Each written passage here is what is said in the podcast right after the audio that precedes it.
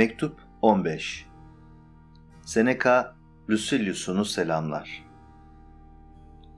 Senden Lucilius, felsefeyi yüreğinin ta derinlerine indirmeni, gelişme deneyimini sözlerle, yazılarla değil, ruhunun gücüyle, arzularını gemlemenle saptamanı istiyorum. Seni buna yüreklendiriyorum. Sözlerini davranışlarına uydurarak gerçekleştir. İzleyicisinin beğenisini kazanmak isteyen söz ustalarının, konuşmacıların niyeti başkadır. Gençlerin, aylakların ilgisini değişik, akıcı tartışmalarda çekmeye çalışan kimselerin ise daha başka. Oysa felsefe, davranışı öğretir insana, konuşmayı değil. Felsefe, herkesin kendi yasasına uygun olarak yaşamasını ister. Sözleriyle yaşam biçimi birbirine aykırı olmasın, bütün yaşantısı tutarlı olsun, tüm eylemlerinin rengi bir olsun ister.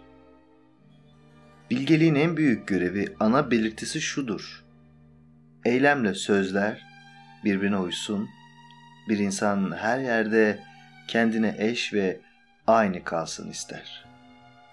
Peki kim başaracak bu işi dersen, az kişi başaracak ama başaran olacak. Güç bir iş bu.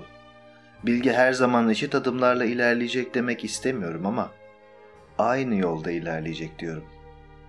Şimdi gözle kendini.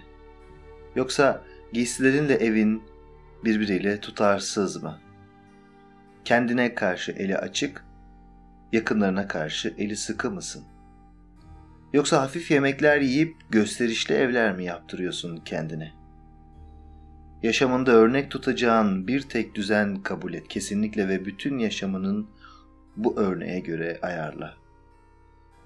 Kiminin eli sıkıdır evde, dışarıda açıktır, geniştir. Bir kusurdur bu ikilik. Sallantıda kalmış, daha yolunu bulamamış bir ruhun belirtisidir. Ayrıca bu kararsızlık, bu eylem-niyet çelişkisi nereden geliyor? Nedenini açıklayayım sana. Kimsenin varmak istediği bir amacı yok da ondan. Hem bir amaç edinse de kimse direnmez bu amaçta, başka bir amaca atlayıverir.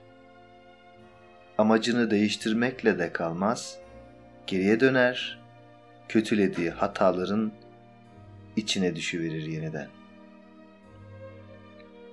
Bütün düşüncelerinin yöneleceği amaç, derdin, tasan, isteğin, tanrılara yakarırken dileyeceğin başka her şeyin ereği şu olmalı: kendi kendimden doğan değerlerden memnun olayım de. Hangi mutluluğa bundan daha yakın olabiliriz? Daha aşağısına inemeyeceğin kısıtlı koşullara indir kendini. Bu mektubum az sonra bildireceğim vergisiyle senin bu işi kolaylıkla yapmana yardım edecek. Şimdi yine Epikür bu vergiyi benim yerime ödeyecek diye için burkulsa yeri. Senin sözlerin etkisini kupkuru bir yatak, paçavralar daha çok arttıracak, inan bana. Sözler birer söz olarak kalmayacak yalnız, birer delil de bulunacak yanlarında. Bana gelince, bizim Demetrius'u çırılçıplak bir kucaklık saman yığını içinde yatar göreli beri, sözlerini bambaşka bir ilgiyle dinliyorum. O gerçeğin bir öğreticisi değil, bir tanığıdır benim gözümde artık. Hiç kimse zengin doğmaz Lucilius. Gün ışığına çıkan herkes sütle, bir bez parçasıyla yetinmek zorundadır. Yaşama böyle başlayan bizlere krallıklar bile dar geliyor. Sağlıkla kal.